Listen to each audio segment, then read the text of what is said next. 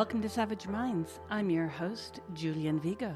Today's guest is Catherine Deves, an Australian lawyer, mother of three daughters, and co founder of Save Women's Sports Australasia, that defends the rights of women and girls to a dedicated female only sports category. A member of the Liberal Party in Australia, Catherine was selected as the candidate for Warringah in the 2022 Australian federal election. She was ultimately unsuccessful in her bid after being subjected to attacks due to her views on gender identity ideology and prior advocacy for women and children. I welcome Catherine Deves to Savage Minds. I'd like to kick off with the reason why we've waited until now to speak because you recently stood for political office as you were selected as the candidate for Warringah in the 2022 Australian federal election. You were lambasted as a bigot, you were called insane, but there was a light at the end of the tunnel in the fact that your campaign ended up doing what the feminists call peaking many Australians as to the gender identity madness. Could you talk about what you went through as a candidate and what happened. So I was selected as the candidate for Warringah, and it didn't get off to a good start in that I was what they called a captain's pick. So uh, the Premier of New South Wales, the Prime Minister, uh, and a, a, very high level woman within the party, uh, the three of them selected candidates for particular electorates. So I'd been planning on running in a plebiscite which is where all the members of the party within Warringah would be able to cast a vote to select the candidate. So before we'd even gotten started, there was a whole lot of people who would normally participate in the campaign who were offside and disillusioned and didn't want to help. And I understand that because they really, really wanted the plebiscite. Um, so I was the captain's pick, and we had we had literally had six weeks uh, to get to election day. So that was an extraordinarily short period of time. Um, we lost one week to the Easter holidays where pretty much nothing happened. And then there was one week where the media furor around me uh, was at such a level that uh, I had to send my family away. I literally had to just go and take cover at my friend's house, which was out of the area, and just wait for it to die down. Um, so what happened was I was running as the Liberal candidate. I was running, so this is big L Liberal. Our sort of centre right party is called the Liberal Party. So figure that out.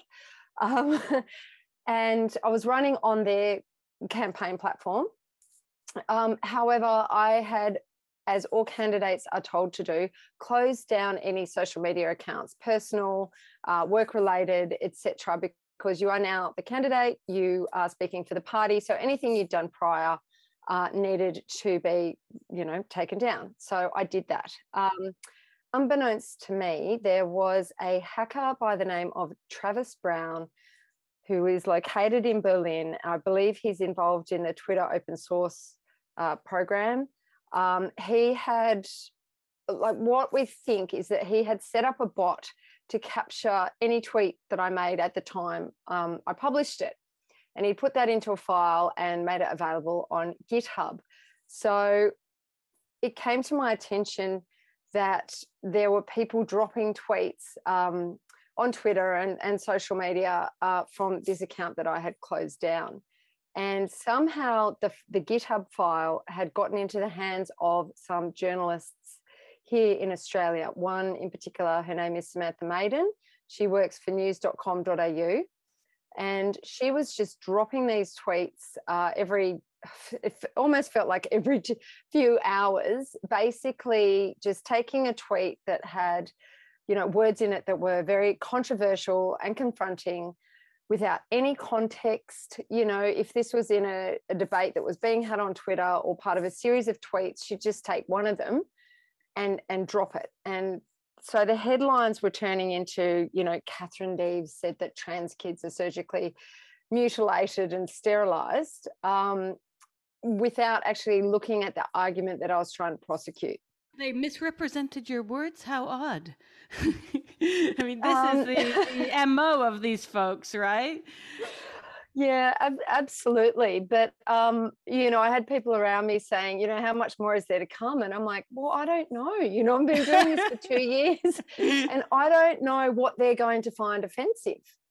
because you know they were saying, oh, there's 6,000, you know, transphobic tweets. And I had a friend actually go through the GitHub file and she said, most of that stuff, Kathy, are just whittering on about living in, you know, the community that you do and talking about women and children's rights. And, you know, they've sort of taken the most inflammatory ones and they're just dropping them like bombs. So that was really hard because I was also in the position of being the Liberal candidate. And while you're allowed to do as much local press as you want, uh, you have to run requests for national press through headquarters. And they did not want this debate to derail what their main messages were, which is stuff to do with the economy and national security, which I completely understand. So I didn't really get the opportunity um, to respond to many of the media requests that I had. And I think in hindsight, had I just been able to, you know, go on the morning breakfast show and they said, we want to ask you about trans, but also about yourself and the platform that you're running on. I think it could have really taken some of the heat out of the debate because I was seen to just be running away from the press. Um, which you know it did give the impression because when you're sort of not responding to to media inquiries or headquarters are just saying no she's not doing that um, it it made it really difficult and it was also not the platform that i was i was running on like obviously i'd become known for speaking out about women's sports and the men who want to compete in that category um, but that wasn't my main issue and so the media i mean you can imagine they had a field day so um, the ABC and SBS are two big platforms here that are actually government owned.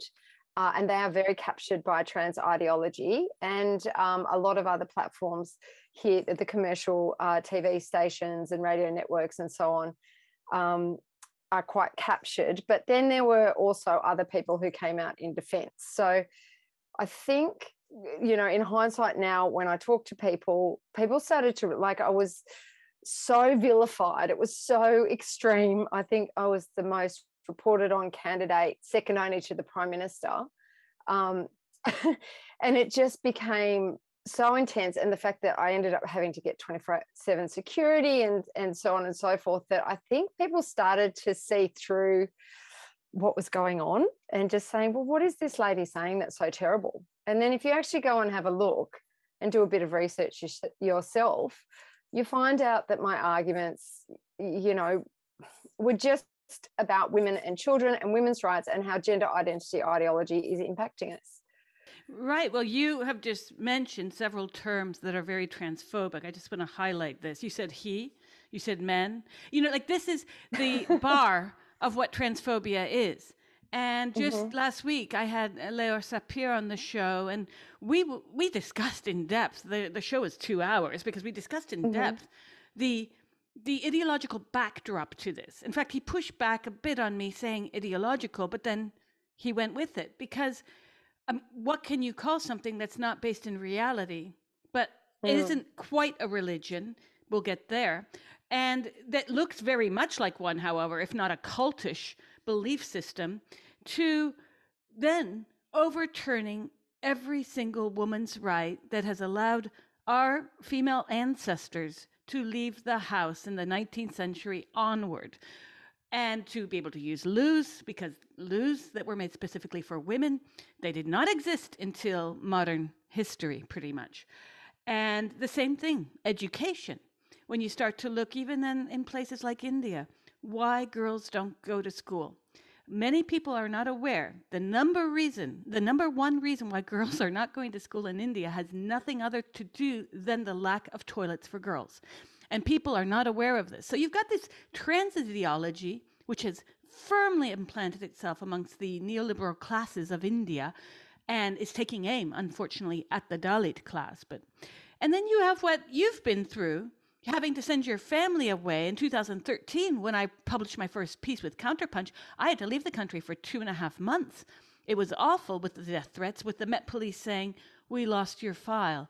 You know, and I had to employ private barristers to, to send sharply worded letters to just a few of the over 100 people who sent myself and my editor death and rape threats directed at us and our daughters.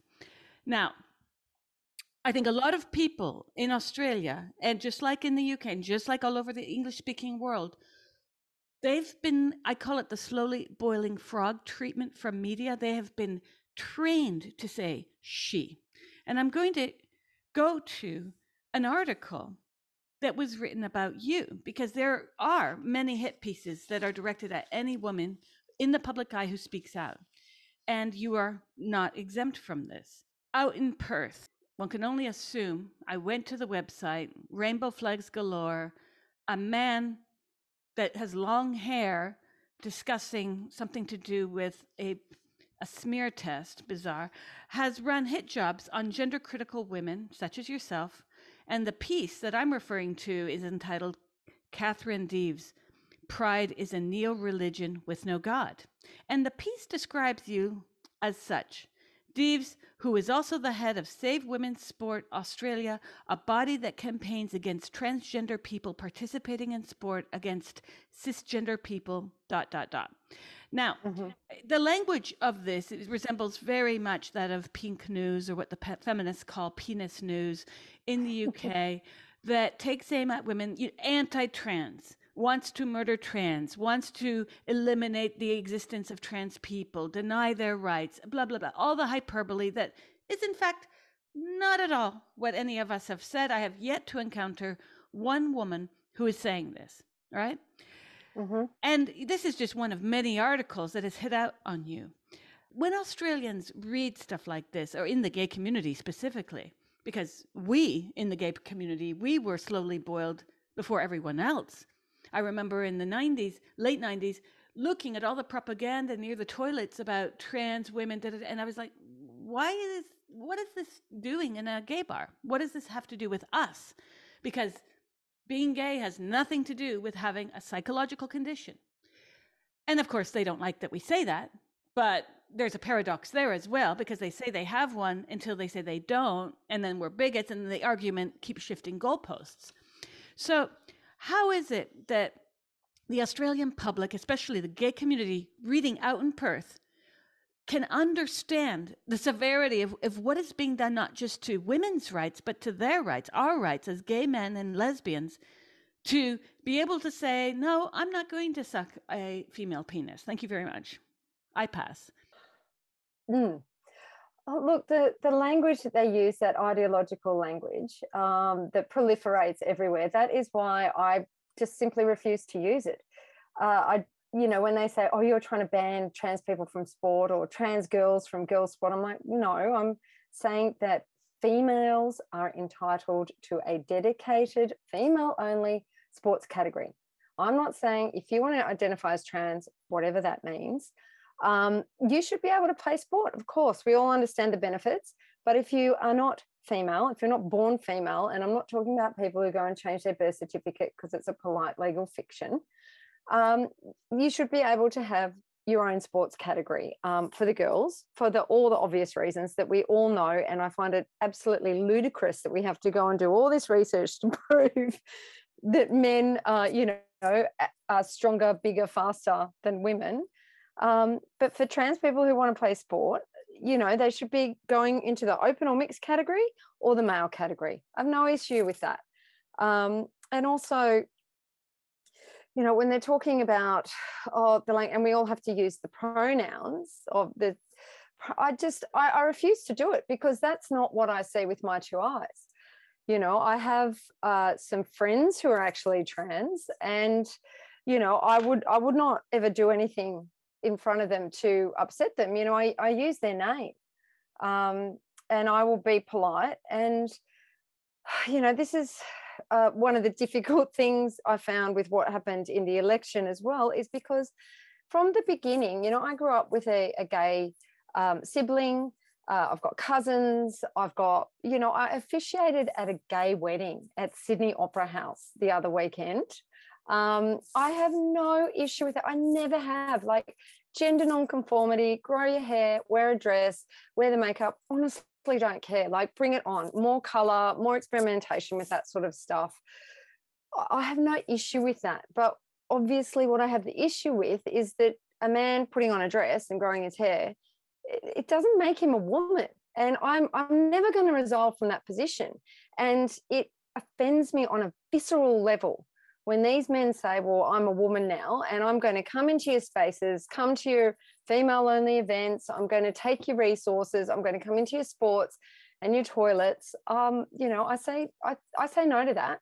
And I've got three little girls, and I will never stop fighting because they have the right to, you know, female only sports, sports and spaces and resources and scholarships because they have the right to have, you know, opportunities equal to men in the public sphere. And the only way we can do that is by ensuring that they have certain things that are dedicated just for females. And I'm never going to stop fighting for that. Brilliant. I, I completely agree. In the early knots, when this nonsense started coming about in New York, queer was used a lot and people were saying i'm queer i'm queer and it was a way of not saying gay okay it didn't mean what it means today fyi but mm-hmm. i didn't use it then there was a certain point where I tried out the word and I felt sort of stupid using it because I didn't run around calling myself anything, really. I didn't run around either saying I'm gay. Well, I used gay more than lesbian. I had to get used to the British women saying lesbian, and some got upset with me that I would say gay, and that's just an Americanism. Okay. I also agree with every single thing you've said. And in fact, I postulated the other day with Leor if maybe if myself and many other women had stopped trying to appease this movement, because I did have friends who were trans in the early 90s and I would use their preferred pronouns, and I regret that. Not because I'm a mean person, I just think my reality matters as much as theirs. And when they look in the mirror and they see a woman, that's their right. But it's also my right not to be their mirror, and it's also my right not to play this kind of unelected role of psychotherapists to their needs. And I don't have that duty to anyone, just like in other subjects, I don't have that duty. I'm not going to go running around declaring that the universe is not heliocentric or like the flat earthers, I'm not going to proclaim that the earth is really flat and show my little model I've made out of clay.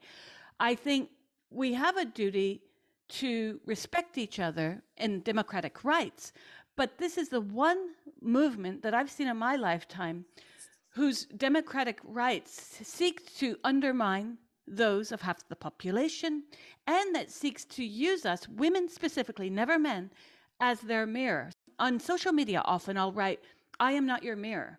And when I say to this is I'm referencing two things. One, the American photographer Nan Goldin had a book of photography in the 80s called I Am Your Mirror. And it was about her reflections with the transvestite community in New York's East Village, briefly. Mm-hmm. You know, I have a lot of friends who are transvestites, who are drag performers. Love them. They're on my Facebook page. They're constantly posting. Wonderful people. They know they're men. And yes, I understand, which I didn't understand in my 20s, a lot of the feminist assertions and arguments against the misogyny within transvestite shows, let's call them that. That's another argument there altogether. Because the one saving grace of trans shows on the stage is that, again, everyone knows they're men. There was something about the 90s as the last bastion of being able to say that these were men that's a relief to me because no longer. Now you have to hem and haw, and you have to think, even sometimes when I'm with guests who are very different about the trans issue, even though they recognize the nuttery, they still use preferred pronouns. And I had one guest who was very nervous about my saying he. And I could tell. And he's, I just want to say that I am, you know, and that's a hard thing to to struggle with because you're in front of a man who has no skin in the game. You have a man mm-hmm. who has no daughters in the game. A lot of men who get it are the men with sisters and daughters, are the men who were sexually assaulted as children, you see. Hence, the recent revelations about mermaids, men are coming out of the woodwork, including gay men, and gay men who are very aware that there was a tie in to the ideological pushback against public acceptance of homosexuality because people called them pedos, right? So they are very aware that the last thing they want is that the LGBTQ alphabet soup nonsense is attached to that. And they want out because they saw this coming a long time ago, where many of these figures have pedophile criminal records. So it's a hard thing. And then you're running for a party that you described as center right, correct? That's correct. Yes, I imagine a lot of the pushback also came trying to paint you as some kind of Nazi figure. Yeah, as a right wing bigot, I think. Um, but look, I've always, you know, my my partner, he runs a small business. I come from a family that's always voted liberal. That's just where my I would say my political home would be. Um, I'm quite conservative with relation to like economy and finance and things like that.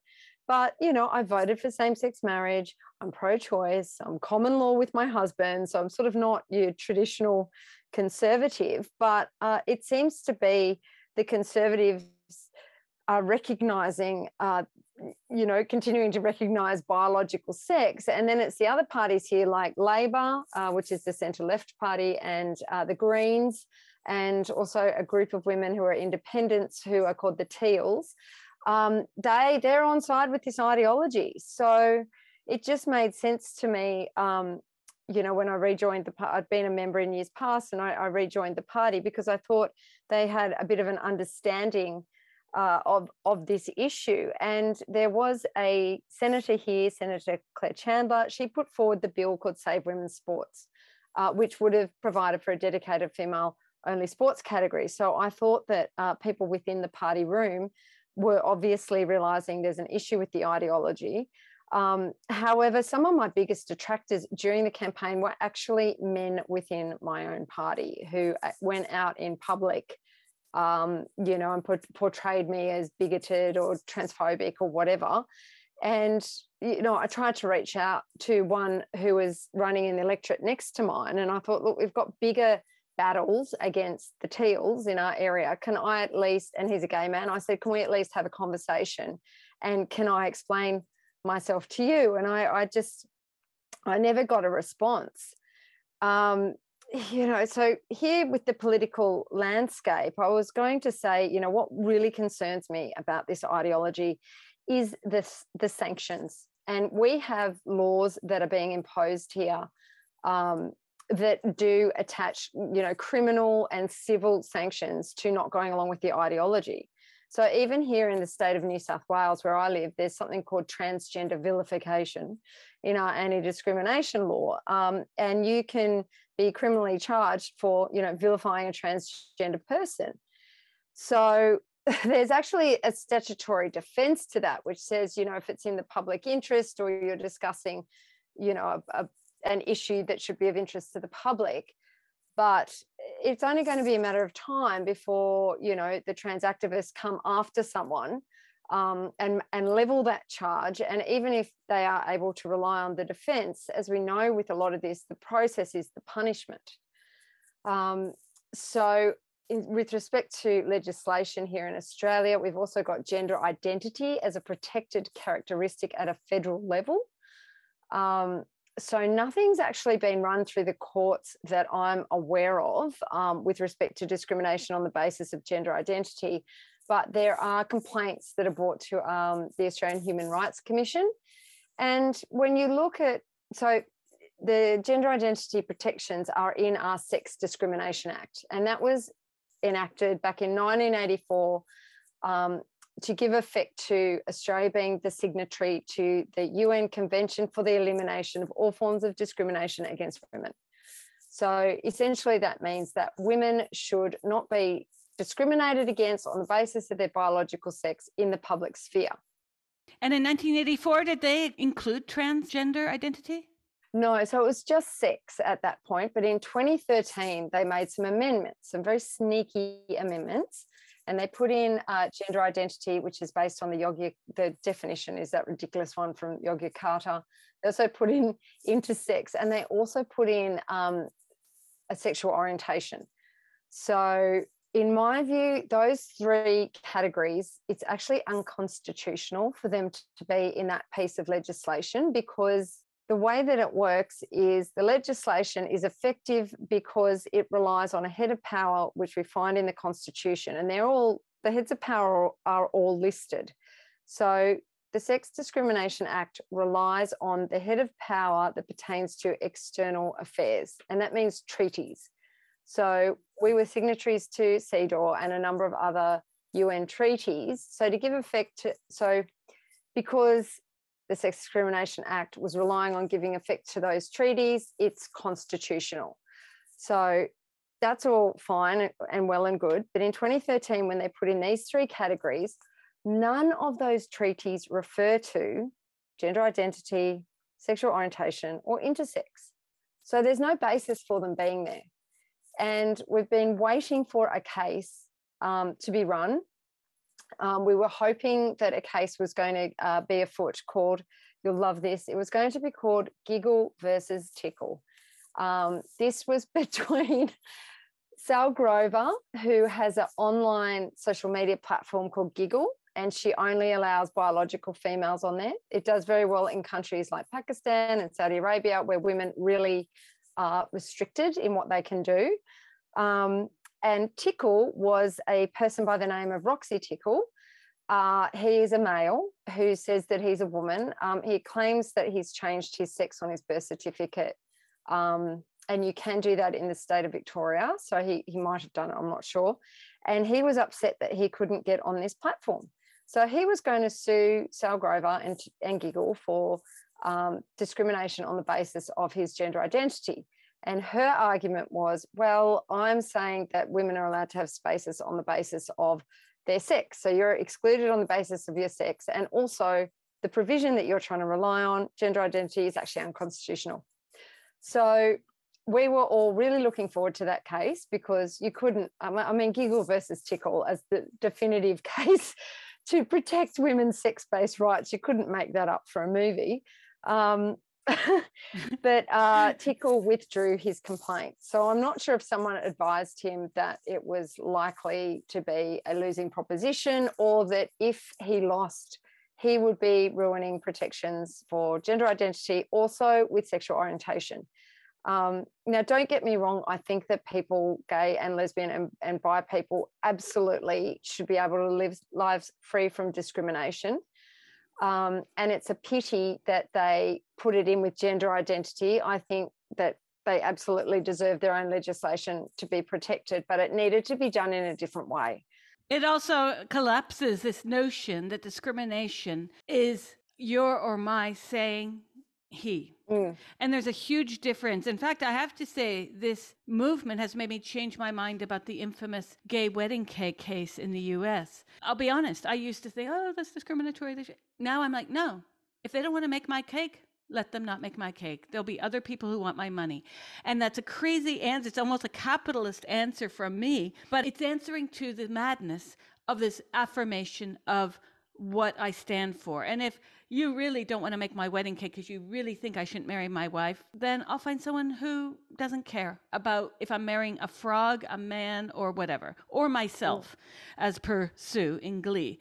Now, I hear you. This is a really crazy moment where, and in fact, in that article that was trying to do you under, it said something that I agree with that you said that pride is a neo religion with no God. And obviously, I never read anything about you and thought, oh, she's homophobic. Never.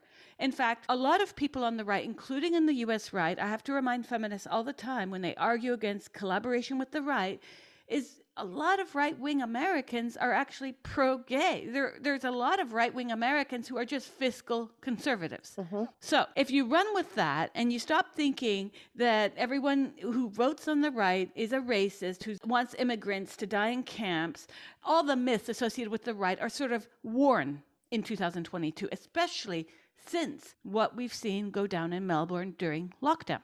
I have to specify that because that's uh, a real eye opener if you thought the left was progressive. Anyways, I'd have to say that your thought of this being a neo religion fits in with a lot of what I've thought over the years. In fact, later this week, I'm going to be interviewing a cult expert on this very subject because many people have asserted that this is just mass capture, it's a cult, and it's a cult that's aided and abetted by online presence. People, a lot of whom don't have any in real life social life. I think so. I sometimes I think this is like revenge of the losers. People who didn't have friends at school, but they've got social capital online and they can lash out at you know people they don't like um, and get rewarded for it and lauded and feted and and all the rest of it. I mean, they, the trans activists, they hold all the cards on the social media platforms. Um, so I do understand what you say, what you mean um, when you say that, and you know, with respect to gender identity being a, a religion, you know, it's secular religion because there is no God. You know, the God is yourself. It is your you know curated identity that's online and it can be depending on who you're speaking to it can be fluid it can be innate you can be born with it.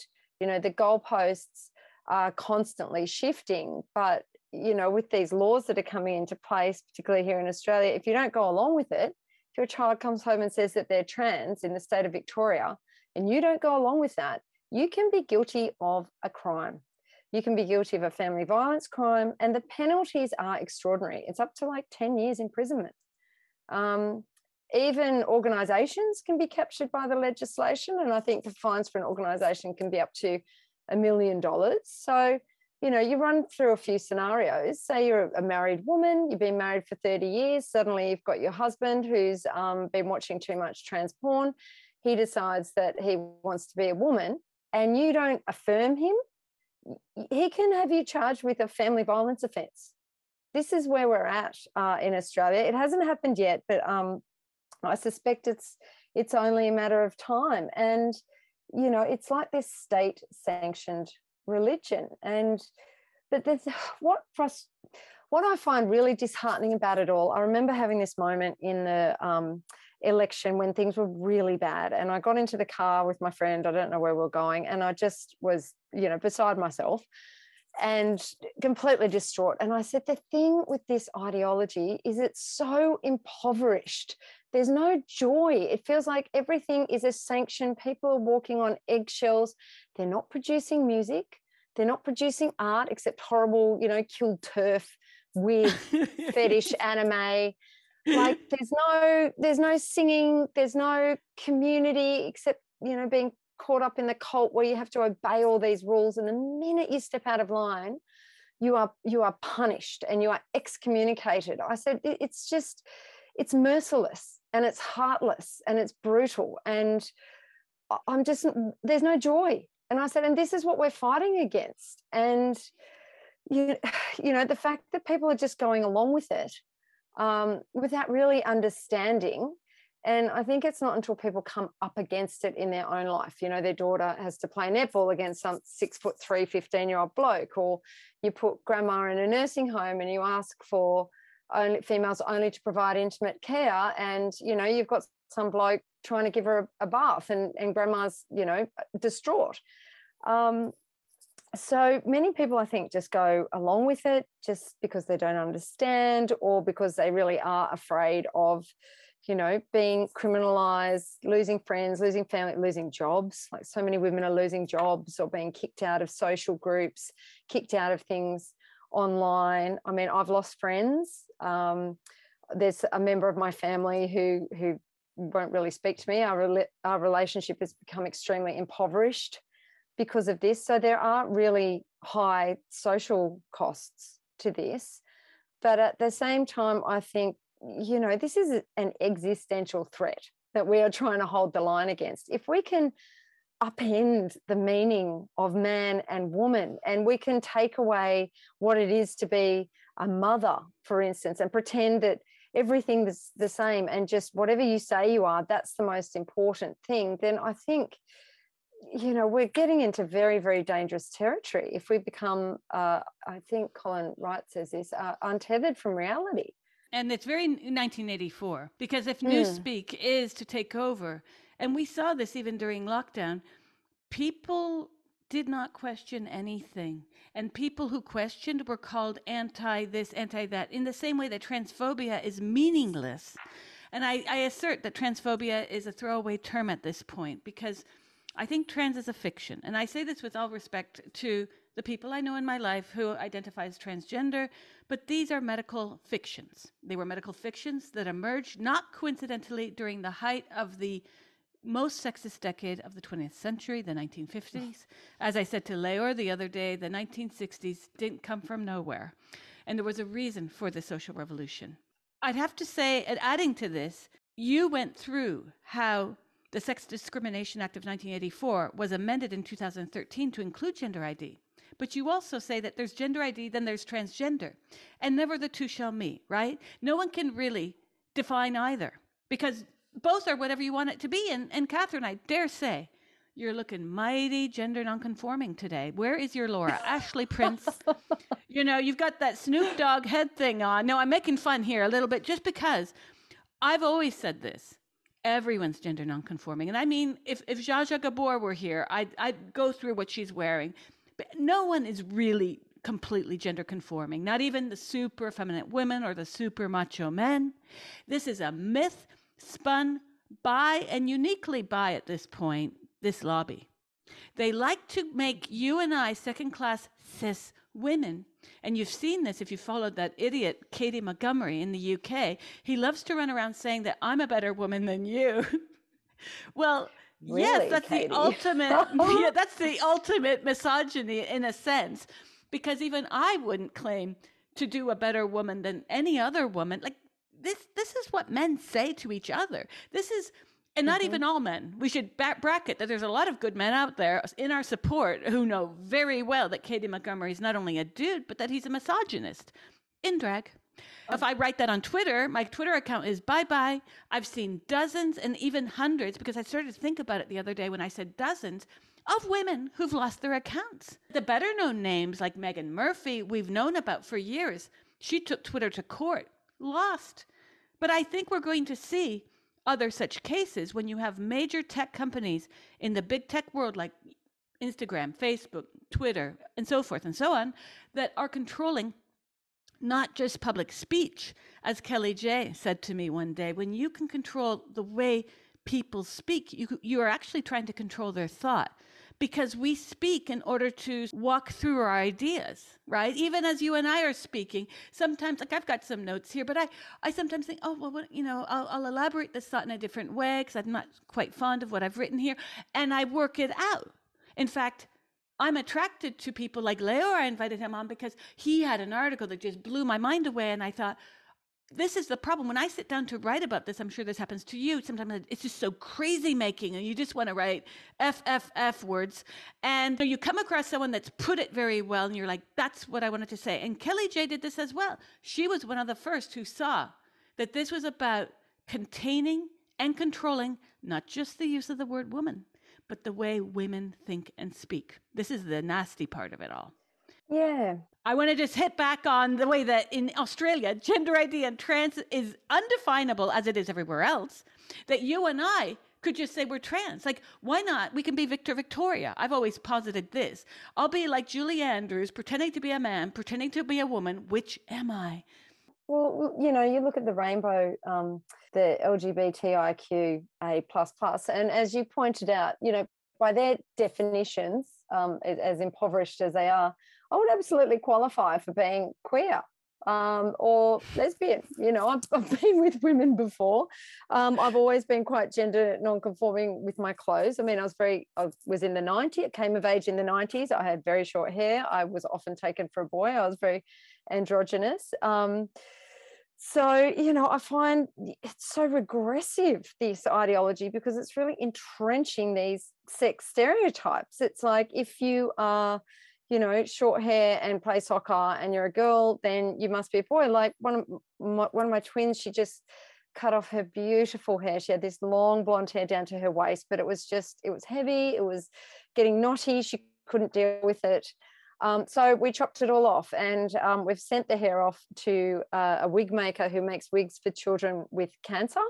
Um, so she's done a really lovely thing, but she went off to school today and the kids in the playground were calling her a boy and they were saying that she had a Karen haircut.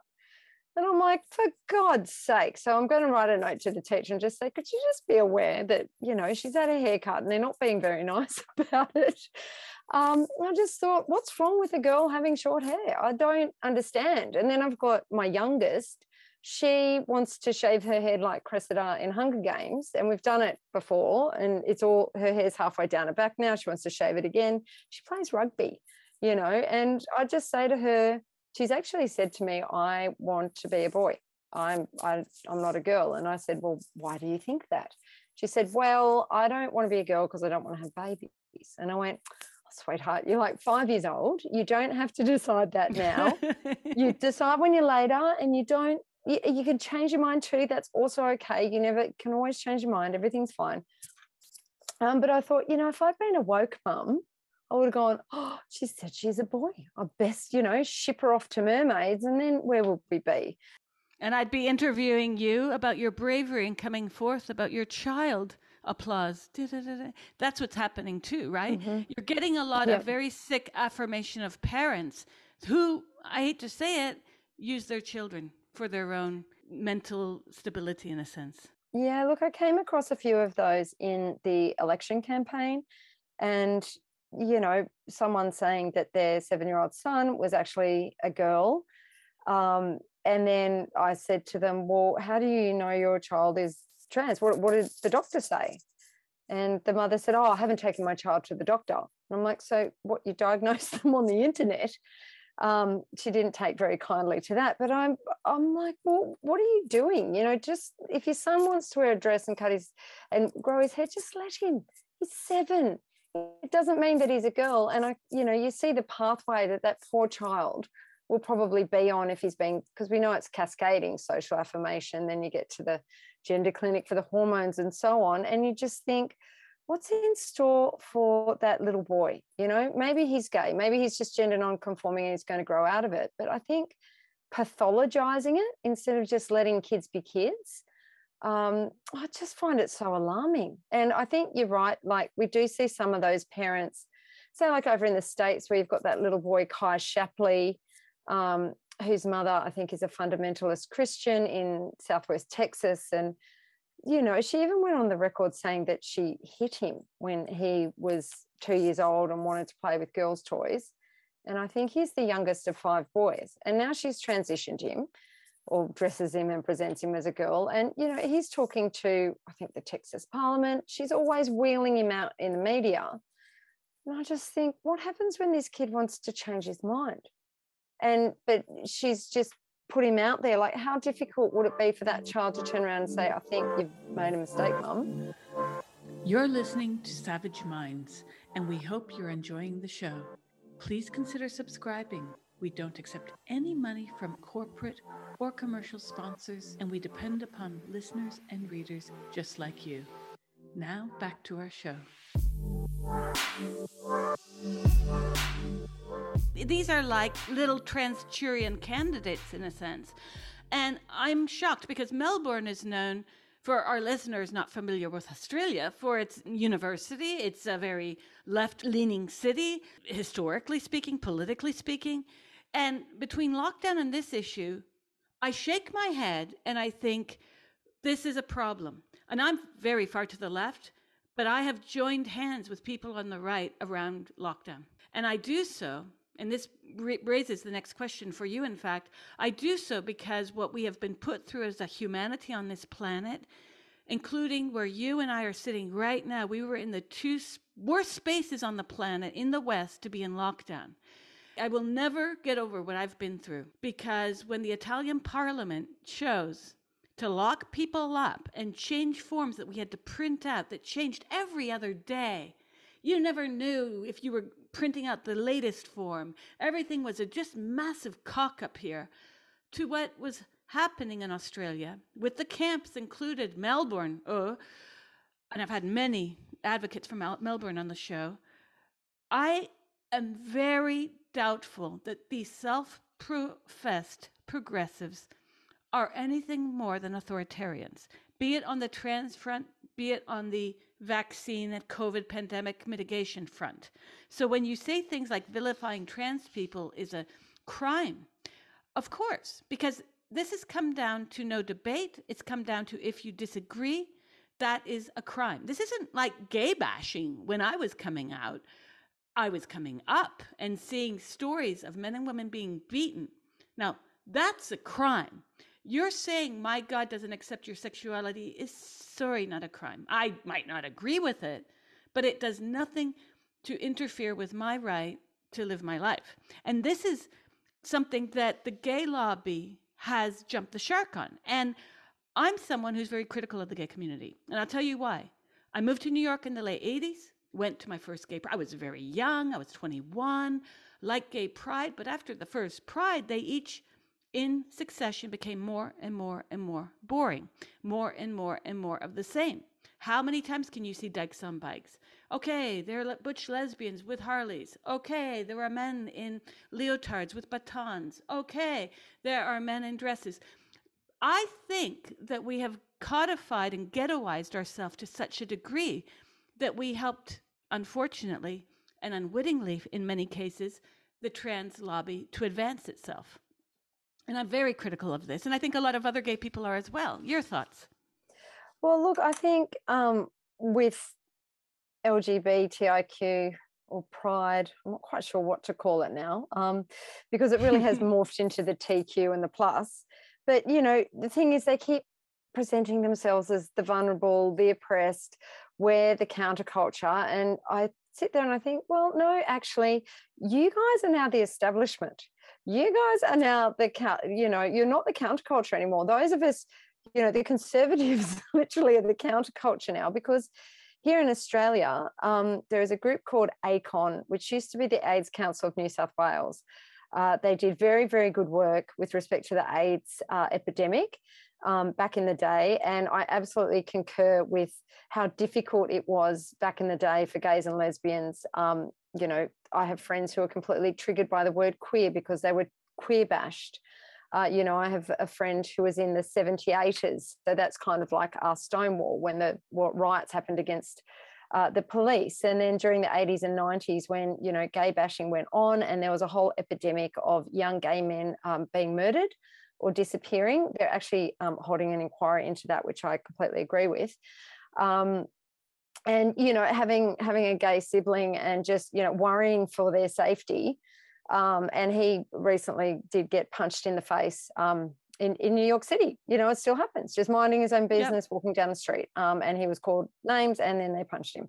So I totally understand that it, it goes on, but not to the same degree as it as it used to. You know, it was back in the day um, when we were still fighting for gay and lesbian rights. And I think here in Australia, when we got um, the gay marriage through in 2017, which I voted for, where they changed, you know, the definition of marriage to be not a woman and a man, but to be two people, that was kind of the last piece of the sort of legislative puzzle um, to put gay and lesbians on equal footing um, with everybody else. Um, so I think probably other people prosecuted this argument, I'm sure, on your podcast, but it was like then they had to find something else to do and they pivoted. So ACON pivoted because um, I think there's, you know, the numbers of people living with HIV in Australia are so small. And as a first world country, like I think it's even in the low thousands. And in a first world country, they have access to all the medications. So it's not a death sentence like it, it used to be but they've really jumped on ACON's now really jumped on board with pushing this trans narrative. And they've busied themselves with um, getting into every single government department corporation law firm bank education um, into academia uh, into SBS, ABC, our big news broadcasters uh, that are the state broadcasters, and embedding this worldview of gender identity into all their internal policies and external communications. And it's similar to Stonewall. They've actually modeled themselves on the Stonewall, um, I think it's champ, Stonewall Ch- Diversity Champions. champions. Yes, yes, yes, So we've been doing the same thing here. There's been a group um, led by Kit Kowalski putting in uh, FOIs to see how deep this goes. And, you know, we've got our tax department, you know, our federal police department, ASIO, our spy department, they are all signed up to this. And they get points for, let's say, for instance, University of Melbourne is signed up and uh, we, we had a look at their FOI and, you know, if you and put in a person, I think they call them a gender officer or something like that, $100,000 um, for their salary.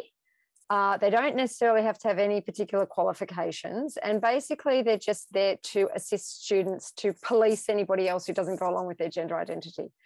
And also to further embed the ideology into Melbourne University operations. So you get you get two points out of, I think it's a possible 200.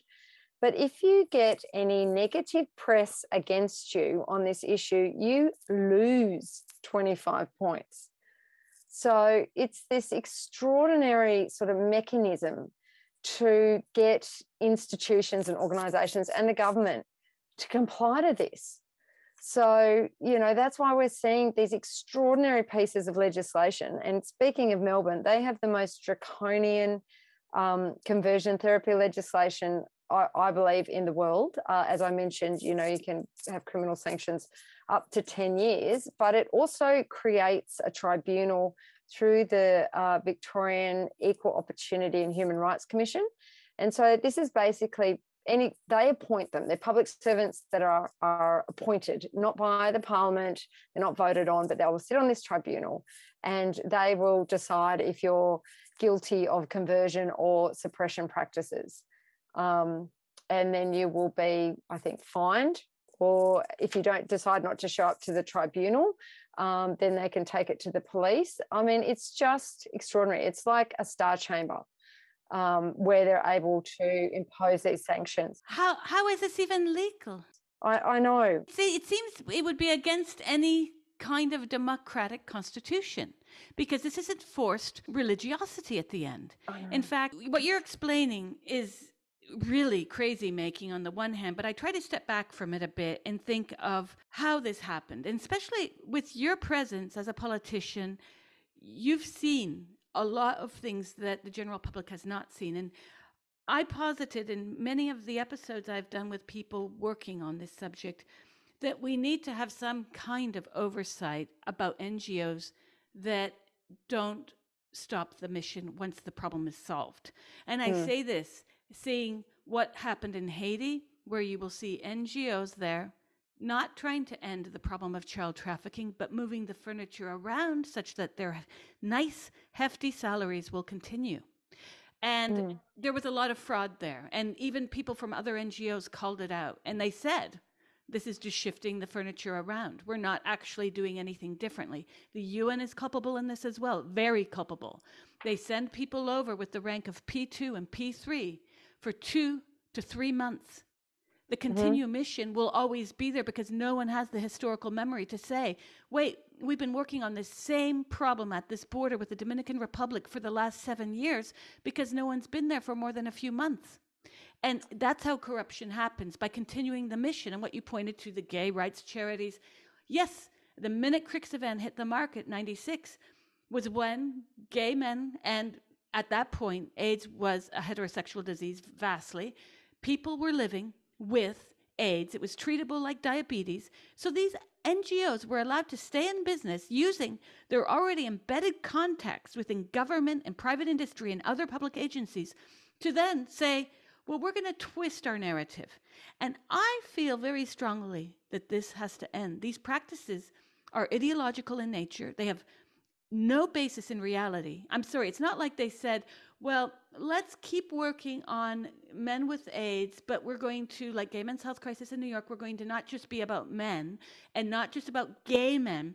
We're going to be about helping people living with AIDS get better housing. Okay, that's a valid thing. It's at least related, but not this. Men in dresses are now pressuring lesbians to have sex with them because that's what this is about, or not about what Mermaids has done. Have you seen the recent scandal from yesterday with one of their other related agents who has penis pictures.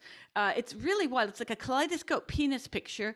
And again, more pedophilic links. I'll go further. How can we have NGOs? Many in countries like the US, NGOs are tax bracketed. They don't have to pay full taxes, in certain cases, none. So, how is it that we have NGOs that are ideological churches without the God, as you said, able to have such expansive power, financial support, and then nothing is done to survey what they're doing because when you scratch the surface on this ideology, and it's going to be a bad look for all these people in even a year, Jon Stewart running his first show of the season, promoting promoting gender transition for children. This is a guy whose work I've respected for years. I've lost all respect for him. He's promoting the destruction. You used a word earlier that a lot of trans advocates hate, but it is a mutilation. Taking off healthy breasts is mutilation.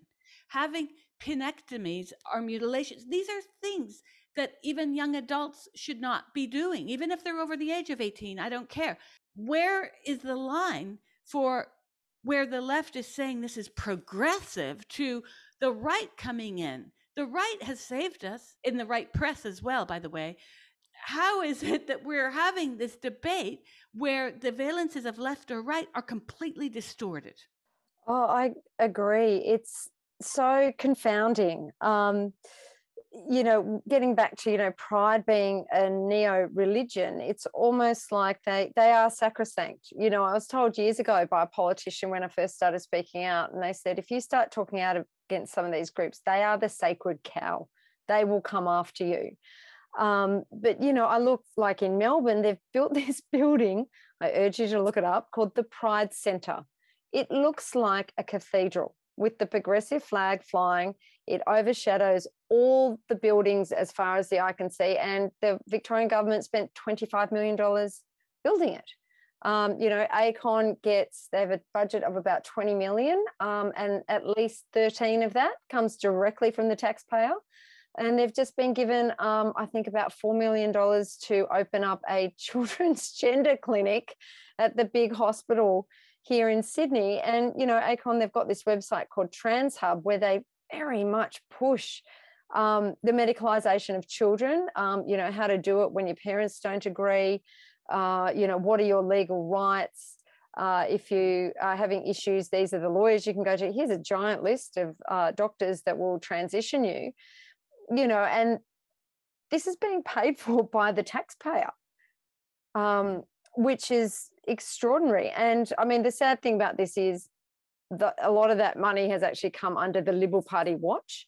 Um, we, we're in power here in the state of New South Wales. We're coming up to a state election where it's going to be very hard fought. But the Liberal Party in New South Wales has kind of just allowed this to happen under the radar. They haven't um, they haven't really uh, sort of stood up against it. Um, but there's been they have a deal with an independent uh, by the name of Alex Greenwich, who he pushed through the abortion reform legislation here in New South Wales, which um, I agree with. I'm very pro choice, um, but it's pregnant people, not pregnant women. Um, so he did that at the 11th hour, and now we're anticipating that he'll be pushing through the Equality, what it would probably be called the Equality Act.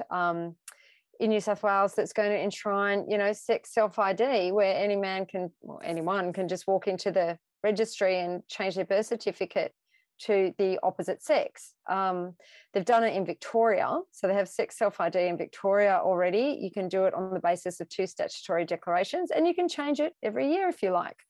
Uh, just you know, go back and forth because it's fluid. Um, Queensland and WA are looking at doing sex self ID. Uh, Tasmania, uh, I think they've got it as well. So it's just extraordinary that this is this is happening. Um, we're pretty far gone here in Australia. Um, and like with respect to the legislation, we had something called the Religious Discrimination Act that they were trying to pass at federal parliament before the election. Um, and that is the only human right, main human right, um, that does not have specific legislation to protect it. So we've got like race and sex and disability, we've got aged um, for elder people, but religion is not specifically protected. And, uh, you know, I'm not, I'm a lapsed Catholic. You know, I don't, I'm happy to respect anyone's beliefs, but I think what we need here is to have like a belief discrimination bill almost where, you know, it covers religion and it covers belief and it also covers freedom from religion and freedom from belief. Um, I think that's maybe one way we could try to address the problems here because, you know, gender identity, it is a belief, as we've discussed. Um, you know, it's the belief in the gendered soul, it's the belief that you can be born in the wrong body or having a bit of surgery will change your sex. And, you know, I think, you know, there's just a lot of people who, don't go along with that. And we should not be facing criminal sanctions if we go along with that. So I think that it needs to be protected. So it's sort of similar to what happened with Maya Forstater, but in a in a different way. And the irony is that only one side of the belief roster is allowed because if mm. gender identity is a belief, where is the belief as her rights were protected in the UK now because it's deemed a belief, but it's a bit more than a belief, our side. Our side mm. is right, their side is wrong. There is no science to back transgender ID. There is a psychiatric diagnosis, but even that, I've talked with people who say this also needs to be further debunked in the sense of where in history has there been any psychiatric diagnosis, any psychological diagnosis, any diagnosis where the answer is that you, me, and the rest of the world has to say, You look smashing in that dress, Dolores. You're a real woman. None, none, none. There is not one. I've asked psychiatrists this. I asked people who work within transgender psychiatry this. There is no historical precedent for a diagnosis being resolved by not only that individual seeking out XYZ therapies or XYZ medical interventions, but where you and I must participate in the delusion. And this is why I think this is wrong, not only because you and I have the right to free thought and speech, but we know that sex is immutable. And that's at the basis of this. There is no scientific proof for this. And I'm a rational thinker. I'm a rational being, as are you, and as are all the other vagina havers listening to this. Because we have been demonized and reduced to our parts. And this is the paradox of this movement. They say, Oh, you want to reduce us to our genitals. Uh, no, we're not running around calling you a penis haver. we're not running around saying anything other than that you're male. Mm. And I'm going to jump to a point that you're going to be able to relate to, I think you and I, if I were to talk about other issues, we'll certainly disagree about. And I won't call your employer on you and say, hey, Katherine disagrees with me about this issue. This summer, you penned a piece called Erasing Women Why Are Feminists Destroying Feminism for The Spectator Australia. Yes. In which you analyze the political climate in the U.S. surrounding the overturning of Roe v. Wade. You write In the 49 year hiatus since Roe was decided, those who would have once taken to the streets to champion women's rights grew complacent, lulled into a false sense of security. Those who traditionally stood for the advancement of women and their biological rights stopped fighting for women's right to physiological autonomy and safety, and instead, it seems, have occupied their time fighting for the rights of men to be women. End quote. Oh, I love that. now, I love this piece because you get at the issue. Which feminism, you see? because we've got the feminism, which I call pole dancing or sex worker feminism, where every woman who's a prostitute on the street is really doing so because she's empowered by this. Every woman who sleeks down on a pole for adult male entertainment, again, is empowered by doing this. How can the general public make sense of feminism when feminism is that which helped usher in this hokum in the first place, but it definitely was not the radical feminists saying men come into our hospital wards, changing room, growing squads, prison uh, wards, etc. When so many women seem to be unable to suss out the difference between empowerment feminism, hence the sex worker pole dancing type, and the more, I don't even want to say radical feminist, because you don't have to be a radical feminist to know mm-hmm. that men can't be women you can actually not be a feminist at all. You can be a misogynist man who knows his biology. Mm. How do we get through this mire of what feminism is? Yeah, it's a tricky one, isn't it? Because you know, here in Australia, we have I call them the the Vichy feminists or the pick me feminists, um, very high profile women, some of whom have quite happily dogpiled me during the election. Uh, you know, who profess to be all about women, but are very on side with the trans narrative. Um, and I, I just don't understand if they're doing it because they're ignorant, uh, because they get, get, you know, woke cookies or they're virtue signaling, um, or they're doing it because they see what happened to women who speak up like me and they don't want it to happen to them.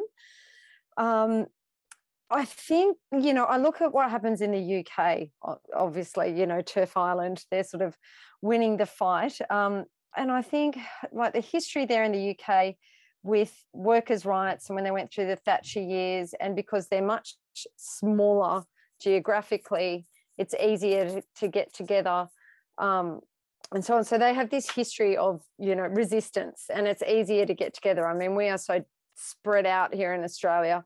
Um, it's a lot more difficult. And I think the fact that they've been able to highlight, you know, the, the horror show of what trans activism can do, obviously with what's being exposed at mermaids, which as we know, whenever safeguards are um, reduced or removed um, for women and children, predators will be attracted Of course they will. Um, that goes without saying. Whereas here in Australia, we're a couple of years behind um, the UK. So I unfortunately think we're going to have to see some more and extreme examples of what trans activism does uh, before the general public sort of get more mobilized. I thought it was going to be sport because we're such a sports crazy nation, but I think we need to have our own Lia Thomas or Laurel Hubbard um, you know, we are aware of sort of men competing in women's sports, but it's generally at the local level. Um, so it's not quite high profile, but we're hosting the Olympics in 2032. And if we're going to have a Lia Thomas, you know, take a spot away from one of our Golden Girl swimmers, uh, Australians aren't going to be happy. We are now starting to get the story out that there are men who are convicted sexual predators in prisons here. Um, so with what happened to me in the election, it, it has shifted the narrative a little bit because it got this argument on the table and now everyone is talking about it, um, which is sort of all I'd ever wanted when I had been involved in that advocacy. So I think that, you know, as just more and more stories come out and it's just, you, you just can't turn a blind eye to it anymore. So the celebrities and the Vichy feminists and the media pundits here who are all rah rah trans, um, you know, I think there's going to be much sort of cleansing of timelines and denials that I said that um, said, you know, pro trans things. But I, I don't know. I kind of feel, Julian, like it, it is going to get worse before it gets better in some of some of our countries. This is why I raised the feminist issue with you, because my follow up question to this is about the comment you made in that same article. You wrote, Hands across the aisle, almost seems like a quaint concept in the US. Mm. And I imagine you are referencing the ongoing debate here within the feminist community about left versus right. Mm. Where you talk about the Vichy feminists, but there's another thing going on here. There are the purity leftist feminists who have gone out of their way to monster a lot of the women who are not even on the right necessarily, but might be, who reach across the aisle and I'm thinking specifically of Kellie-Jay Keen in the UK, who's been doing this work. Kara Dansky in the US, who works between the US and UK on Women's Human Rights Campaign, WHRC. And she's also been outspoken about the need to stop the purity politics, that we need to reach across the aisle because women on the right are wait for it, women. and people vilified Kellie-Jay Keen early on. And I mean, specifically Women's Place UK. I love what they've done in many respects. I dislike what they did to her, however, simply because she had the temerity to say that the grooming gangs in the north of England were allowed to take place because the police were afraid to interfere for fear of being called racist. A, a claim that has now been backed up both by government commission and the police themselves. And they, from 2018, vilified her as a racist for saying something that was common sense, not at all racist. In the same way, if you say trans women are women, you're vilified as a bigot within the wider leftist scope. So I say this with great respect for Women's Place UK. Still, I have problems and really deep problems with the way that specifically Kellie-Jay Keen, um, aka Parker Posey, has been sidelined, defamed, and monstered all over social media, such that it's a very strange paradox when you have women in the States They've never seen her, never saw her videos, but they heard by virtue of a hundred mouths back on Twitter that she's a racist, therefore she must be a racist. What's up with the purity politics? That's a really difficult one. Um, I've always followed Kellie-Jay. I admire her immensely. She has never resiled, she has never backed down. She speaks plainly, she doesn't make excuses she's just focused on women and children. And I did see those claims of her uh, against her that she was racist or that she was in bed with the you know, the far right. And so I went to the source, like you, I, I went and looked it up. I thought, where are these claims coming from? And I think um, the far right one, she went to the Heritage Foundation. They had a venue and they platformed a mother whose whose children had been um, transitioned, and nobody else would. And she'd been fighting for years to be heard. And Kellie-Jay went along to that, and um, she was vilified for that. For sitting in the audience, by the way, right? Yeah. They were they were saying that she took money from the Heritage Foundation when in fact she did no such thing. And the day before, she actually went to DC because she and Julia Long and Meghan Murphy, they organized something for women at the Washington, D.C. Public Library. Mm. So these feminists just took a story, balled it up into whatever they wanted, like throwing your underwear in the corner, I guess. And they were like, oh, she's paid by the Heritage Foundation without doing a shred of investigation. As you did, I did the same. Yeah, so I find it sometimes I wonder is it a bit of professional jealousy, perhaps, because Kellie-Jay is uh, so effective? But I, I don't know. I with my feminism, I would say I go with the primitive type. I think, you know, is this good for women and girls? And if it's not, then, you know, it's not feminist, basically. I sort of go all the way back to that. But I think punishing women for having different views on certain things. I mean, this is what the other side want us to do. They want us to rip ourselves apart. And there's there have been quite a few disputes here in Australia um, amongst the feminists for differences of opinion and so on. And I just think we need to keep our eyes on the prize. Yes, we might have divergent views, say, about abortion or whatever it might be, but can we just set that aside? Because if we can't define what a woman is, if we can't win that fight, then the rest of it doesn't matter. So let's just join forces to fight this battle, and then we can go back to arguing about the other things.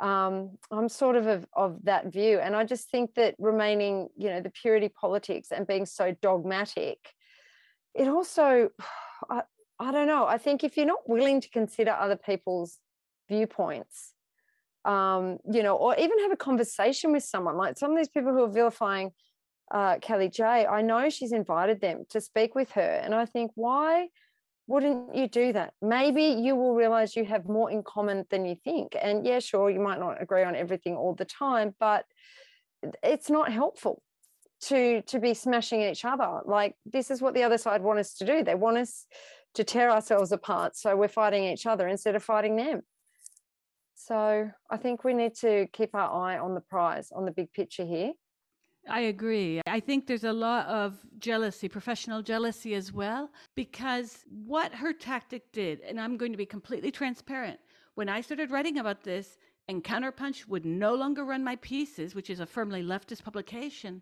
I went to Public Discourse. The Public Discourse is a Heritage Foundation publication. Backstory to that is the Heritage Foundation was indirectly linked to the funding of the Contras in Honduras and Nicaragua during the 1980s. I received bullets from the Contras. I, not in my body, but I dodged them. There was a day I had to, near Matagalpa, leave a bus with a bunch of other campesinos and hide behind rocks as we were being shot at. Now, I made the political decision to do the only thing I could do, which was to use the venues on the right, the publication venues, to print this. And people like, and I'll say their names now, but Julie Bindel and J. Clare Jones, who want to vilify Kellie-Jay as being right wing, are fooling themselves. Because even though one of these women publishes in a right wing press, ironically, and will never admit that, the Daily Mail is not a progressive publication by any means. It's certainly not on the left. But the fact that you make your bread and butter from the right and then can turn around and speak out the other side of your mouth about someone who's simply organizing and having mothers whose children have been mutilated by these processes, I can see who's being regressive and totalitarian here. And it's not Kellie-Jay. And I have issues with having this plan. It's not a good optic. Where are we heading? As if who voted for you to lead us? I mean, we're not on Star Trek and you're not Captain Kirk. So I don't know why these women have the arrogance outside of their professional esteem and PhDs, but they believe themselves to have the acknowledgement and they have been tapped to lead us. Kellie-Jay has succeeded because she hasn't done that. She involves all women. Everyone at her events is allowed to come up to the mic. It's like open mic night. It's karaoke political. And you can go and talk. And they don't do that.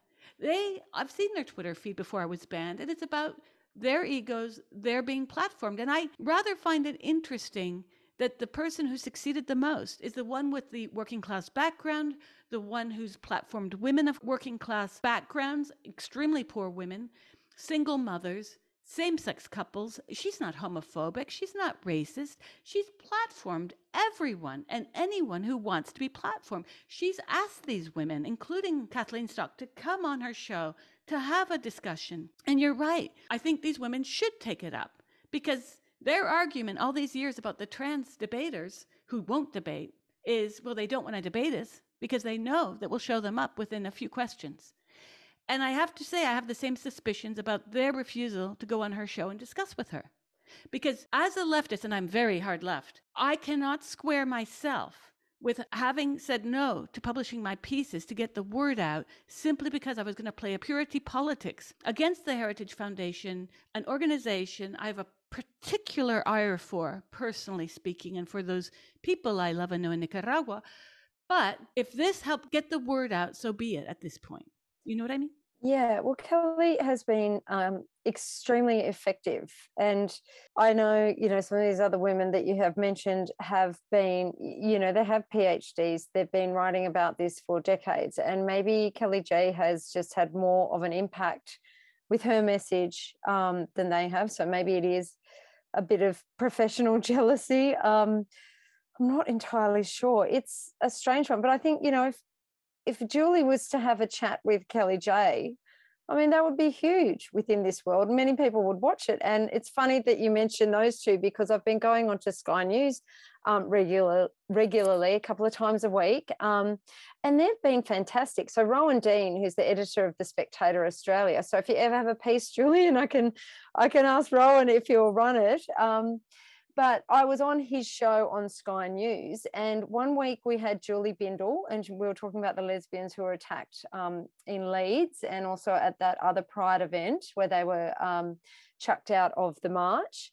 And then the following weekend, uh, following week, we had Kellie-Jay on there talking about what happened in Brighton. So, you know, it almost seemed like you know they're fighting the same battle, but they're just doing it differently. Um, and I think just focusing on you know maybe trying to undermine someone else's work it's just it's just not very helpful. But um you know in in mentioning rowan and in being on uh, sky news also there's uh, paul murray who has his show um, four nights a week. I mean getting back to way back in the beginning of this conversation you know the support that i've had from men uh, and conservative men um, you know, me running in the election, I could not have done this without my partner. And he is, I suppose you call him an alpha male. He works in a heavily male dominated industry. I don't think there's even any women working in it. Um, he's an ex police officer. And, you know, I speak to him, I speak to his workers, and they are all on side with this. They all have daughters. They all completely get it. They all think it's just ridiculous and you know they seem to sort of start arcing up when you talk about the impact it might have on their wife and daughters. And then when i was running in the election some of my biggest supporters were conservative men older conservative men who completely believed in what i was saying who gave me opportunities to speak who donated who organized events with you know really high profile people so i could get my message out.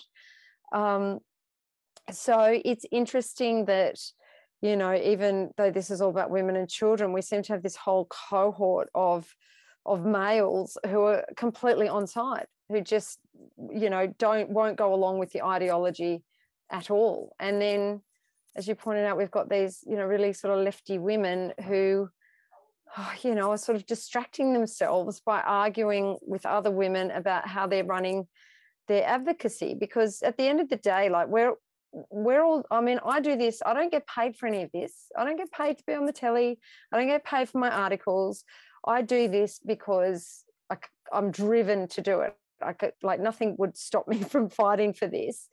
Um, and you know so many of us have given you know hours and years of our lives to to fighting in this space without any recompense without any desire for you know awards or adulation and and we're all sitting here fighting our own battles and i think that if you're trying to undermine someone when they're just trying to engage in the fight in their own way, it's just not very productive. Well, where do you see this heading? Because you say it's going to get worse before it gets better. And I can see that. I can see that because even though you have LGB Alliance, we had that moment of Schadenfreude about 10 days ago when it was announced that because mermaids instigated an investigation by the Charity Commission to have them de-charitized, not a, I made that word up, but the irony is that they've brought it on themselves. Now they're being investigated by the Charity Commission, both because of breast binders and some testimony that they are rushing parents into this process. There's much more. There was a case I covered for Feminist Current in 2016 around their pressuring another parent in terms of transitioning their child that went to court. Mermaids has a lot to answer for in terms of being basically a backdoor gay conversion therapy laboratory. And we need to say it for what it is, because the vast majority of these boys and girls going through their doors are simply gay boys and lesbians. Yeah. That can't be stated enough. I think that we're going to be seeing backlash on this. Did you see the women on Twitter the other day defending the trustee from Mermaid saying, well, he did that when he was much younger and it was only one article, it was only one conference. And I'm thinking, no. OMFG, these are the same people saying it's okay that a rapist is in a woman's prison because it's his identity. He has to live his true self. Since when has the left become the political wing of advocating for personal identity of rapists? Mm-hmm. I, I want to know when that happened because I have friends in the US who have confessed to me that they are voting, and they're very far left again, they are voting Republican all the way through this fall. Yeah, I'm hearing that too. People who are going to be, or people who voted Liberal in our election. Um, I've heard that as well with the Republicans over in the United States. And I think, I don't know, I think like here in Australia, it's there's going to need to be more litigation. There's going to need to be cases like there has been in the UK. And I'm I'm sure that they are coming. Um, and I think that we'll probably also have an inquiry eventually uh, into what they're doing to children. Um, I've spoken to someone who's sort of very high up in that in that world, um, and and it's only a matter of time before they have an inquiry into the gender clinics here. Um, and I think also, you know, in the pushback, it'll come from parents. Like in the United States, obviously, when they're seeing their kids being indoctrinated into critical race theory and gender identity ideology, um, and they're pushing back at all those school board meetings. Um, and the parents are starting to revolt. Whereas here in Australia, it, it hasn't really come out as much. Uh, I mean, I've got my kids coming home telling me about, you know, there's a program that they watch and they were pushing um, the presenter who was a, a trans man, and they have this day called Wear It Purple, which is essentially just you know, spreading the LGBTIQ ideology and they say, oh, it's an anti-bullying program, but they don't actually do anything. It's just a day where you have to demonstrate your allegiance. Uh, but all this stuff is creeping into the curriculum here in Australia. And I think when parents start to see what's happening, um, and that there will start to be a pushback. Um, but we're probably, as I said, two to three years behind the UK. So it's going to take a little bit more time. I think it's going to take some more of these stories coming out like they have in the UK before people really start to to mobilize and push against it. Um, but Julian, I mean, I'm just confounded as to how we found ourselves in a position where people are actually, you know, defending someone who is very openly pro pedophile and has been repeatedly for years involved in a children's charity. Uh, I think there probably will be some really far reaching inquiries or a royal commission to see how this ideology actually managed to infect every single institution and organization. And I'm also worried about the many people out there, and you know they are there. I hear them all the time. They don't understand the difference between transgender and gay. They are mm. so out of it that they're just like, oh, you people with your gender sexual business. So this is going to result in gay men who are not actually supporting any of this bollocks being gay bashed, including also gay women being beaten up because we are viewed as having ushered this forth. We are viewed as being that gateway to hell. And I'm worried about our rights now because people say, well, now you have a fascist in Italy. And I'm like, well, look at your clock a little bit. Because while some people had paychecks the whole time through lockdown, Italians were locked up in the most cruel way. I mean, it's surprising that Mussolini wasn't raised from the dead and voted into power. I don't blame people for putting her into power. I, I certainly am not pro Meloni, but politics is a zero sum game in the sense of people vote with what their life experience has been months before they go to the voting booth. And the last two, almost three years, people have lived hell in Italy from lockdown. And the gender ideology madness eh, called the Zan law, Legge Zan, has come up as well. So they had this double whammy of quackery in two fronts from the left. Mm. During lockdown, we were treated to La Repubblica that ran similar to The Guardian 10 things you can do with your children during lockdown. Meanwhile, the majority of people in Italy were having no time to do homeschooling and work and eat and sleep. This is insane. So, yes, the left needs to go in the back room and have a chat with themselves. They need to abandon all of what they've been preaching because this is madness, not just the pedophilia angle. I wrote about this just last week in my expose on the LSE and what I went through as a pregnant candidate for an LSE position as a professor there. I spoke out because mm-hmm. this bullshit of mermaids not knowing that their trustee dude was pro pedophile is a big lie. Google exists, Dogpile exists. You can go back and find everything and it's implausible. And the whole university, the LSE, is caught up in gender ideology because it's a very convenient way of removing us from the scene. I was an inconvenient presence once that committee saw I was pregnant. I was a very mm. inconvenient mm. presence for them. Yet isn't it convenient to have all women shortlists with Eddie Izzard on there? You can have men that never menstruate or have children take up my position. Maybe a man got the post that I was denied. This is a real problem where gender ideology, the most I'm using this word, no offense to you, but in the most conservative world, and when I say conservative, I'm not thinking your party, I'm thinking of where people said things once upon a time that if Jesus wanted us to have cars, he would have put wheels on our feet. I'm talking about that kind of stuff that I heard when I grew up in the deep south in the US. I think the left needs to have a serious debate as to why they've abandoned historical materialism for starters the working class i had to tune into fox news to get any news about the working class because cnn wasn't doing it as they were flouting the, oh, stay home and clap for the healthcare workers. Okay, so we really are in a mess when we have the right doing the work that the left has long abandoned. It's a, quite a paradox where the right is almost the new left in a way. That's right. Like here in Australia, um, you know, the Liberal Party, now we're attracting, you know, what we call the aspirational Australians and the and the working class Australians. Um, because Labor's sort of abandoned them. Labor's sort of the, you know, the party of the elite, like it is in America with the Democrats. You know, it's the people in the East Coast cities who vote Democrat. Um, we call it post-materialist. Um, you know, the people who vote based on virtue signaling, not on, you know, the cost of living or the reality of their lives.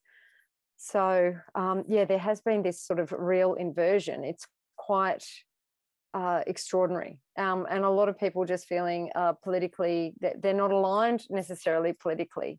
Um, a lot of swing voters now, whereas people used to be sort of firmly Labor or Liberal, but we've had more independents and more small parties uh, gaining the vote, which is somewhat problematic because we are based on the Westminster system. It's a two party preferred system. So when we start having all these independents and these small parties, it starts to become unwieldy. You know, you only have to look at Italy or Spain or Germany and how it's almost ungovernable because you don't have a party that's able to form a majority government.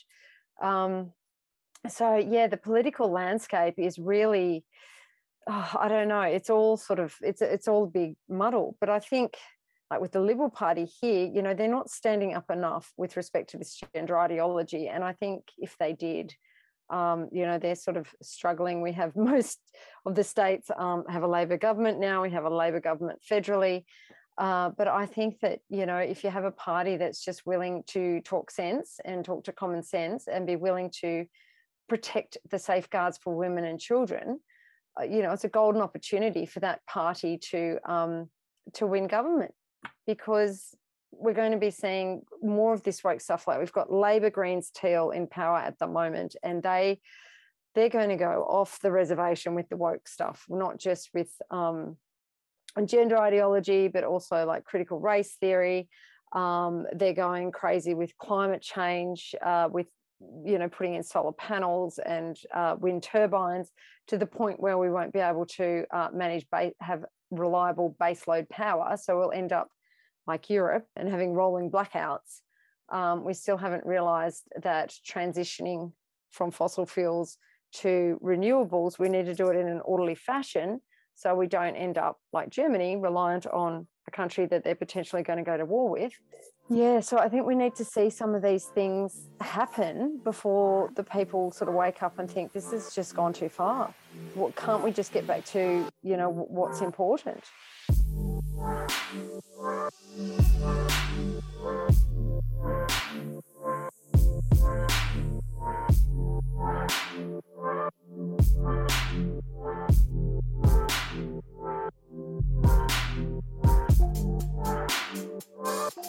Thank